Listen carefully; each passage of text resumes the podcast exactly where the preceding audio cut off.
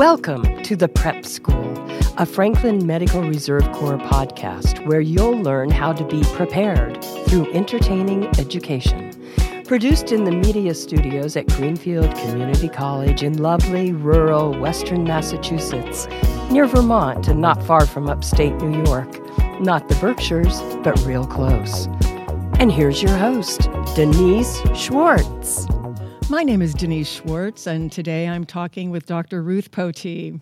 She's a board certified family physician and an addiction medicine physician, and she works right here in Western Massachusetts.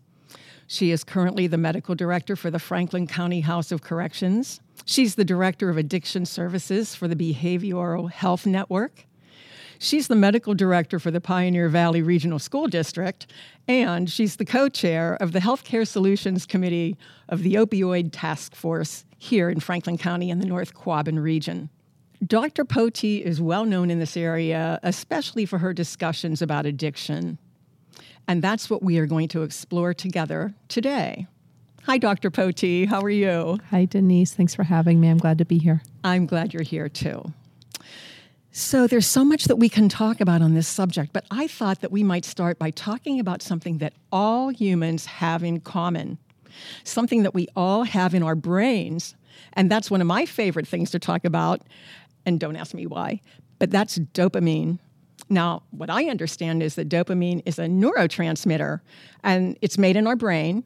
And being a neurotransmitter, that means that it transmits messages between nerve cells and the rest of our body. Is that right? Yeah, it transmits between two different nerve cells. And, and, dopamine specifically gives you a sense of pleasure and reward. And that was a great thing. And it mostly tells you to repeat the behavior because, in general, from an evolutionary standpoint, you need to repeat the behaviors that dopamine gives you. Things like finding good food, finding water, procreating, sending genetic material forward to have young. Because from an evolutionary standpoint, our job is to stay alive long enough to create generations ahead of us. That's true for all insects, animals, mammals, anything. Uh, that is our job. And so our goal is that. The problem is there's so many other things that can spike dopamine in your brain, some of which are really healthful, some of which are not as healthful. And, and we all participate in this. So I think one of the reasons I like um, the work of addiction is that I think all of us struggle with our own addictions and behaviors that are uh, tendencies towards addictions. If we can just acknowledge that, it just makes us all sort of be able to have empathy and for others who struggle with more severe disease.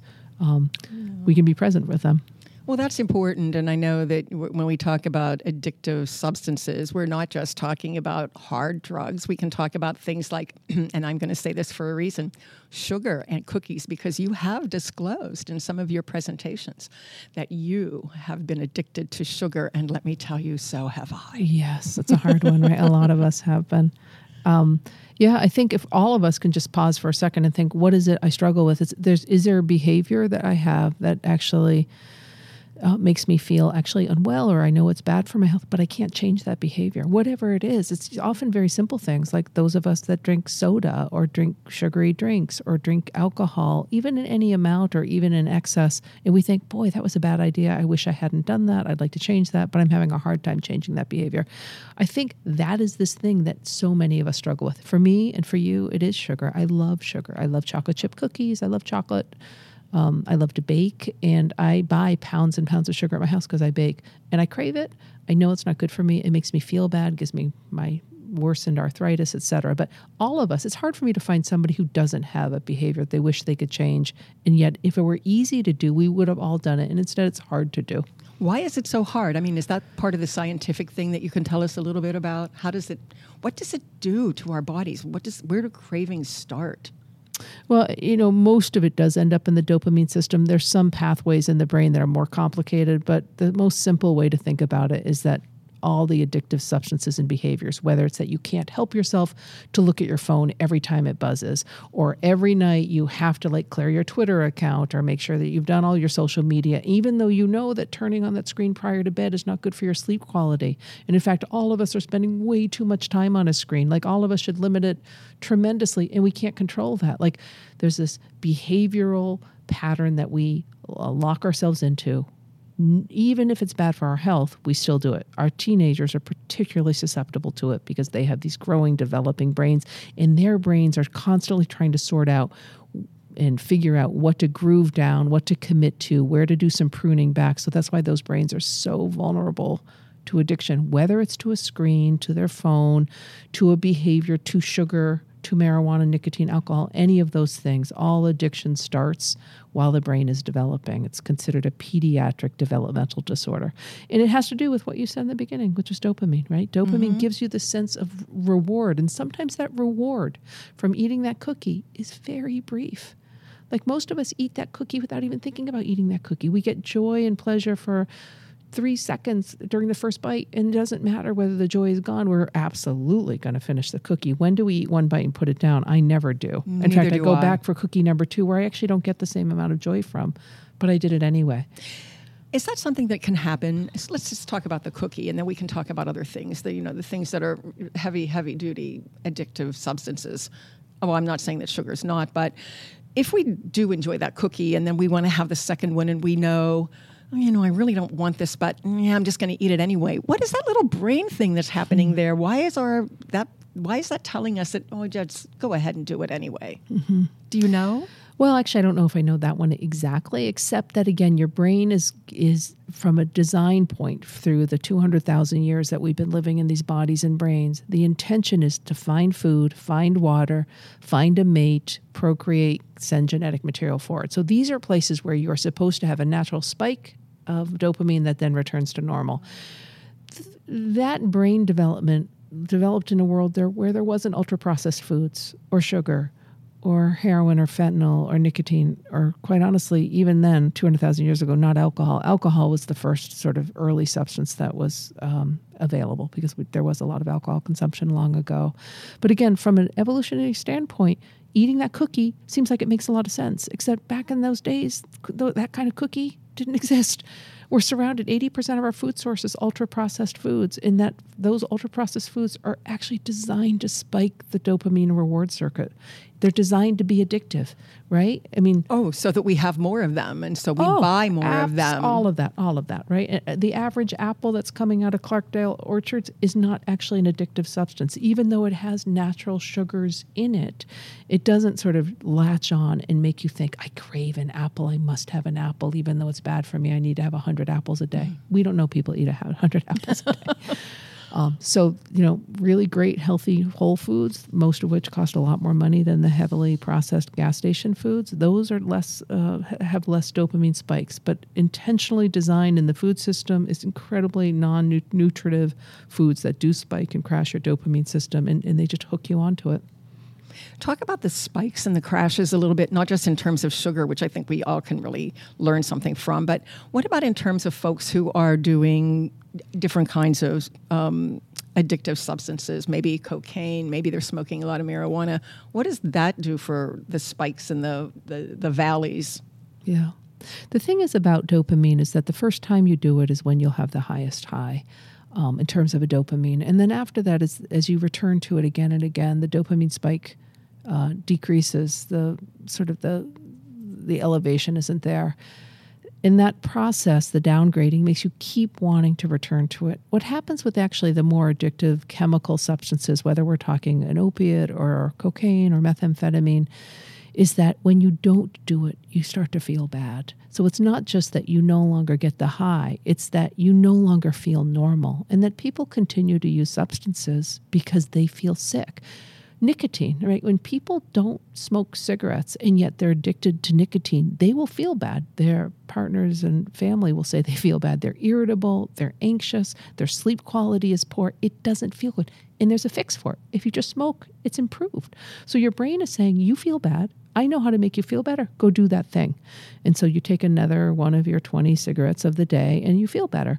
And every 45 minutes, you need it again and again and again and again. And it's like that with all other substances. Again, for folks who are listening to this, I actually think many people, if you're willing to pause and acknowledge that we're all, you know, vulnerable humans who have our, all of our own fragilities and all of our own addictive behaviors, you have things that also drive you that you wish you weren't doing, and yet you can't help yourself. You continue to do it, even though you know it's bad for your health. You know, cigarette smoking has gone down to the lowest rates in the entire country. Franklin County, though, still has the highest rates of cigarette use of all the counties in Massachusetts. Oh, no kidding. Why is that? You know, I don't have the answer exactly what why Franklin County. I think oftentimes it's in a socioeconomic situation where the second poorest county in Massachusetts. Right. The poorest county is actually Hampden County. I think there's a, a, a that is at play. I think there's all kinds of other both genetics and racial issues at play. I think sort of availability of cheap cigarettes right across the border in New ah. Hampshire plays a role. You know, one of the reasons that Massachusetts overall is a low smoking state compared to other states is we heavily tax our cigarettes, but we're just south of a state that doesn't tax their cigarettes. So people drive to New Hampshire and buy cigarettes, and we're right on the border. So I think there's a high availability of a cheaper product.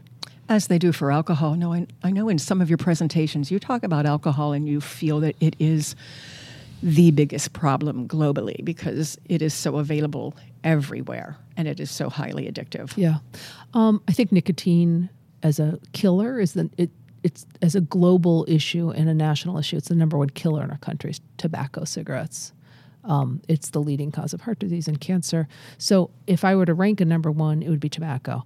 But the problem, and I think if you ask any kid, if you ask any adult, they know cigarettes are bad. There's there remains this mythology that alcohol is good for you, that it's heart protective, that it does good things, it brings down your cholesterol. None of that is true, right? When they actually go back and look at the studies on alcohol, the ones that showed there was some positive benefit towards alcohol were funded by the liquor industry. So once you shove those studies to the side, um, there's really no health benefit to alcohol, and more of us drink more alcohol than we should. I mean, the amount of alcohol that the average woman should drink in a given day, in a given week, is very low.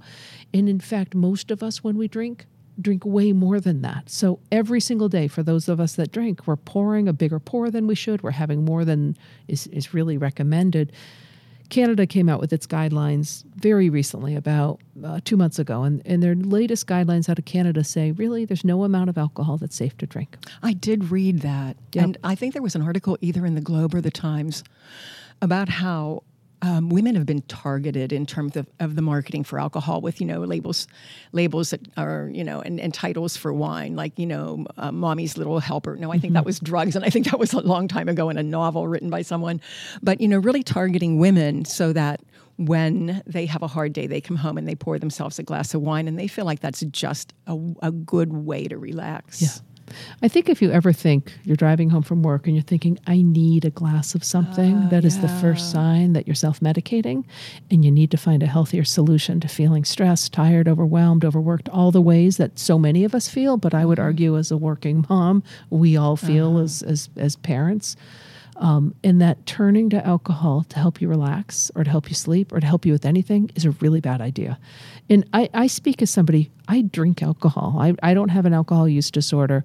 But what I've learned over many years is it actually does make me feel not great as I've aged, particularly postmenopausal. It makes me feel even worse. It really disrupts sleep. And I think more and more of us need to take a step back and drink less and less. And most days should be no alcohol days. And that when one has a drink, you should really have one drink and know what one drink really means. It's 1.5 ounces of hard alcohol, it's 12 ounces of a 5% beer. It's harder to find a 5% beer. And you really need to know what you're pouring into your wine glass because we often pour wine glasses that are really equivalent to two glasses of wine. Well, let's talk a little bit about some other kinds of substances. You know what? I, I, I want to talk about fentanyl. I don't know that much about it. I understand it is like such it's such a subst- it's a substance that is so easily addictive. Can you talk to us about that and what we see in this area in terms of fentanyl use? Mm-hmm. So fentanyl is an opiate, like all opiates. It's a what we call is a synthetic opiate. It's manufactured and it's a, a lab. It's not grown in a field. In the old days, we talked about heroin. Heroin actually does come from poppies that are grown in fields in Afghanistan and Mexico and other places. And, and heroin really, as a product in the U.S., doesn't exist. It, it exists maybe in some markets in small percentages. The entire opiate, illicit opiate drug trade available on any street corner in any county in any state is fentanyl. And why is that? Well, because fentanyl's really cheap to make. It's made in a lab. It doesn't involve army helicopters, you know, spraying down herbicides. It doesn't involve hectares of, of land or water or anything that has to do with trying to grow something in a world that has climate change and, and things that are unpredictable. It's a way of being a farmer that says, I don't want to have to farm poppies anymore. I'm just going to walk into my um, lab in the kitchen with really cheap ingredients and make a product that doesn't cost a lot of money and I could sell it for more money. The problem with fentanyl, I think probably a lot of the listeners know this, is it's 50 to 100 times more potent than heroin. So that's a big jump in potency. It's made the drug supply, uh, both locally and then nationally, really toxic um, really, really dangerous with much greater overdose rates. So we've been dealing with fentanyl in our drug supply in Massachusetts since 2016. That's when you really start to see the spike in overdose deaths. The rest of the country got hit with fentanyl really hard about three years ago. So the rest of the country is now catching up with us. And if you look at the statistics on overdose deaths nationwide, I mean, the numbers keep going up and up. And in Massachusetts, the latest numbers from 2022 show also an increase in overdose deaths. One of the good pieces of news that we have is actually a 25% reduction in our county. Um, it was one of only three counties where there was a reduction, but both Berkshire County and um, especially Franklin County had significant reduction in overdose deaths. Why is that? I think it's multifactorial. I think that the opiate task force yes. and the level of concern that our community has shown towards people who struggle with substance use at the community level, at the street level, at the community health center level, at the hospital level, at every level, we have created a system that tries to help support people um, to maintain recovery. We have treatment highly available, whether it's buprenorphine or methadone or other of the agonist treatment. We get it uh, with fairly low barrier access to people better than other places. We've worked really hard on that. Our little local jail was the first licensed methadone clinic jail in the entire country. That is in Greenfield, Massachusetts, and that's thanks to a great sheriff. Um, and sort of the decision that if you're going to arrest people, and if you could acknowledge that most people who are incarcerated in this country are there for a substance related disorder, alcohol or opiates or something else, or they're there for a mental health disorder, mm-hmm. then our jails need to be treatment centers that focus on substance use and focus on mental health disorders. And that's not what most jails are. Would that be very hard to convert what jails are now to so, something that's more like a um, that includes more mental health? No, I, I, don't think it's hard to do. We did it in Greenfield. So if we can do it in the little town of Greenfield, Massachusetts, my argument is that any jail at any level, at the federal level, the state level, the county level, could also do it. We are not a rich county. I already no. said we're the second poorest county. And we have a little rural jail that does extraordinary work and we have again we do all the treatments for all the addictions and we do great mental health care and we have great behavioral health treatment. We actually have evidence-based treatment meeting the needs of the people in front of us and we do great reentry planning so we can get them back into life producing paying taxes working jobs connecting with their family and keeping them out of jail. Jail costs a lot of money. Oh, yeah. i would rather that money go to the public schools. You know, you said that our community is really supportive of people who have um, substance I'm sorry, I forget your terminology, but the substance abuse issues or problems. I remember something that you did in one of your presentations. It was you presented two photos. One was of a man who was in a hospital bed with an IV. Another was of a young woman who was laying on the floor in disarray, and it looked as if she was um, she had overdosed. I was really struck by the those two photos side by side and what you said about that and who those people were. Can you talk about that a little bit? Yeah, I I, I actually um, I've been giving talks in the community for over ten years, out to high schools or to judges or to probation officers, actually all over the country. And and I actually think what that slide that you remember is one of the more uh, potent communications I have with people is mm. to talk about the disparity in care that we provide people who actually have similar backgrounds and why why it is that we stigmatize people who struggle with drugs and alcohol and how we don't stigmatize the rest of us who also have different kinds of struggles. So in that story, I talk about a man who had a massive heart attack that morning and the care that he was provided. A, a guy who's, who's having crushing sternal chest pain in his living room, and EMS gets him and brings him to the hospital. And then they realize that the local hospital really can't manage this, and they race him down to the big tertiary care hospital where he has a quadruple bypass oh. and admission an ICU stay and depression and physical therapy and cardiac rehab and all the things that need to happen for him because that's what should have happened for this man. And we spent a lot of money, right? Quarter million dollars, $400,000, a lot of money to help him. And yet his next door neighbor who struggles with the substance use disorder has a serious overdose and she's given almost no medical care at any level of care. And yet when you pause and ask yourself, why did this guy have a heart attack?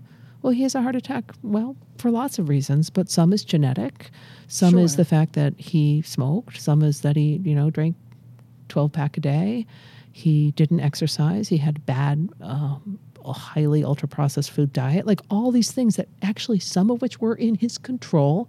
And yet we didn't look at him in his living room or at the hospital and wag our finger and say, You're an addict. You're addicted to sugar and salt and fast food chemicals and nicotine and alcohol. And you're definitely not addicted to exercise, right? We didn't do that. But so many of us who struggle with chronic health conditions have behaviors that helped cause those conditions. And instead of, I'm not telling everybody listening to this to feel bad or feel shamed or feel like I'm a bad person. Instead, we should all acknowledge that it's hard to be human and live a really healthful life. And that the people who struggle with addiction, whether it's to opiates or cocaine or alcohol, deserve the same level of care and the same non stigmatizing, non judgmental, evidence based care that anybody who would show up with a massive heart attack should get. Now, how do we change our thinking about that? I remember when I saw those two photos, my first thought was, oh, this person's getting the help he needs. And looking at that other person, and I'm, I'm sort of ashamed to say it now, but my first thought was, oh, look at that. Look at what happened to her. Yeah. I think that was the point you were trying to make with showing people those two photographs. How can we become more empathetic and more sympathetic towards people who have these substance abuse issues, problems? I still don't remember your terminology. Yeah. Substance use disorder, SUD. Substance use disorder. Yeah. How can we how can we become kinder? Yeah. Well, the first thing, Denise, is to be kind with yourself. So for you and me, to be kind with ourselves about our cookie cravings as soon as we wake up. I want chocolate after every meal. And in fact, I most often administer chocolate after every meal. It's like a palate cleanser, right? Oh, there you go. Yes. Yeah. And mm-hmm. just to have like acknowledge that that is the weakness that you and I have. And I can acknowledge very clearly it's not good for my health. It actually makes me feel worse, right? And say, how what if I really want to change it? What does it take to change it? It's hard to change it. I've done it before. It's not easy. And then is that what you want to do? And and so again, self-love and self-empathy and compassion matter first. Secondly is just to acknowledge all the people you love or have known over so many years who've struggled in your own family, people who drink too much and you wish that you could change them, and yet who can change them? Only they can change them. Um, friends or family members of yours who actually have a substance use disorder that might be opiates or cocaine. I have family members who have struggled. And, you know, just acknowledging that there's no way that any of your listeners does not have a contact with somebody in their lives who has struggled because we all do at this point. You know, I read the obituaries every single day in the Greenfield Recorder, and oftentimes I know the people because I'm a longtime local doctor, but oftentimes I just know their story as associated with the people listed that they left behind. And so many of us have lost people to overdose. So many of us. I just came here from the little town of Orange, which is where I went to high school. I grew up in that area. And that part of the state, Orange and Athol, and then the other part of the state, South Quabbin, Ware, Belchertown, those towns have a higher per capita rate of over, overdose death than any other part of our state. And that's our region. Those are our people. Those are who our kids are. are that's where they go to high school and who they play against in a volleyball team. So oh. stop thinking this isn't about you and, and your community because it is. It's about our community and our community health. And so I think most of us want our community be, to be thriving. And so we need to help the people who need help. But how do we do that? What can I do? What can I do? Well, you're running this podcast right now, which is great, and you're educating people. You know, I actually think just being supportive of people and um, being literally supportive of the Recover Project on Federal Street. And, how you know, do we do that, Dr. Potee? Well, I don't know. Maybe call them and say, hey, is there anything you guys need? Are you looking for contributions? Are you looking for clothes drop offs? What can we do to be helpful to you? What can we do to help people who, who want long term recovery? If you're an employer out there, employing somebody in long term recovery is an awesome thing to do because what does it take to get better? One of the biggest things it takes to get better is to feel like you have self worth, and having a job gives you a sense of purpose, occupies time so that you're not bored, that is one of the most important things. If somebody has a history of incarceration, um, checking that box that says you have a CORI against you, well, it's going to keep you from working in the schools. That's a fact. But it shouldn't keep you from being able to have a job. People need to work.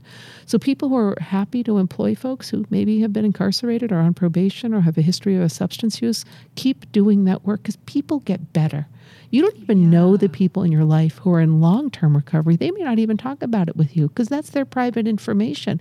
But they're running boards of things, they're running businesses, they're doing things that and you don't even know. So don't presume everybody around you hasn't struggled. I actually presume many people around me have struggled.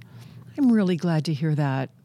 A different way of looking at the folks around us uh, with a little bit more compassion. You know, I wanted to ask you a question, and you, you've kind of in the last few minutes, because we only have a few minutes left, but in the last few minutes, you might have answered it. But you've been working with folks for a long time, and I'd like to know how you have changed or what you have learned in working with addiction and folks who have, give me the term, substance use disorder. substance use disorder. How has it affected you, not as a doctor, but as a person? Mm-hmm. Um, I had a brother who died when I was 22 years old. He died when he was 26. Um, this is, I'm coming up on the anniversary of his death, and it's what made me become a doctor. Is I really feel like life is very, very fragile, and that we don't have a very long time on this planet, and none of us know how long we have. Um, I think it's really made me better about understanding my own mortality and feeling um, so much more compassion for other people than I ever have before. Really, like being able to sit present with somebody and be able to acknowledge where they are and think, well, that's good. That's where you are, and I'm going to work towards that. It's made me a much more um, patient centered human, and a, and I don't know. It's it's the most rewarding work I've ever done. I'm a 25 year doctor. And the work I do with people who struggle with substance use is the most rewarding work I've ever done, partly because people actually do get better. That's what we need to hold on to. People do get better. Mm-hmm. We seem to think like, oh, there's no hope here. But there is hope, isn't there? Absolutely. Absolutely. That's Not everybody gets better on the same time frame that you might want, but they get better. And then sometimes they return to use a little bit and then they continue to get better. But that's true for all of us because none of us are perfect. None of us are perfect. I'm so glad to hear that. I'm going to hold on to that message, and I hope you do too. There is hope out there, and we have to be kind and we have to look at people in different ways with more open hearts. I'm going to look at you as someone who has done such good work in the community, also someone who is really easy to talk with, and I think that's really important. And also as someone who has a cookie addiction, as do I. I'd like to ask you to come back and talk about so many other things that our community and the folks out there can benefit from. I hope you agree to do that. I think I'd love to say yes. Thanks, Denise. Thank you so much. It was great talking with you.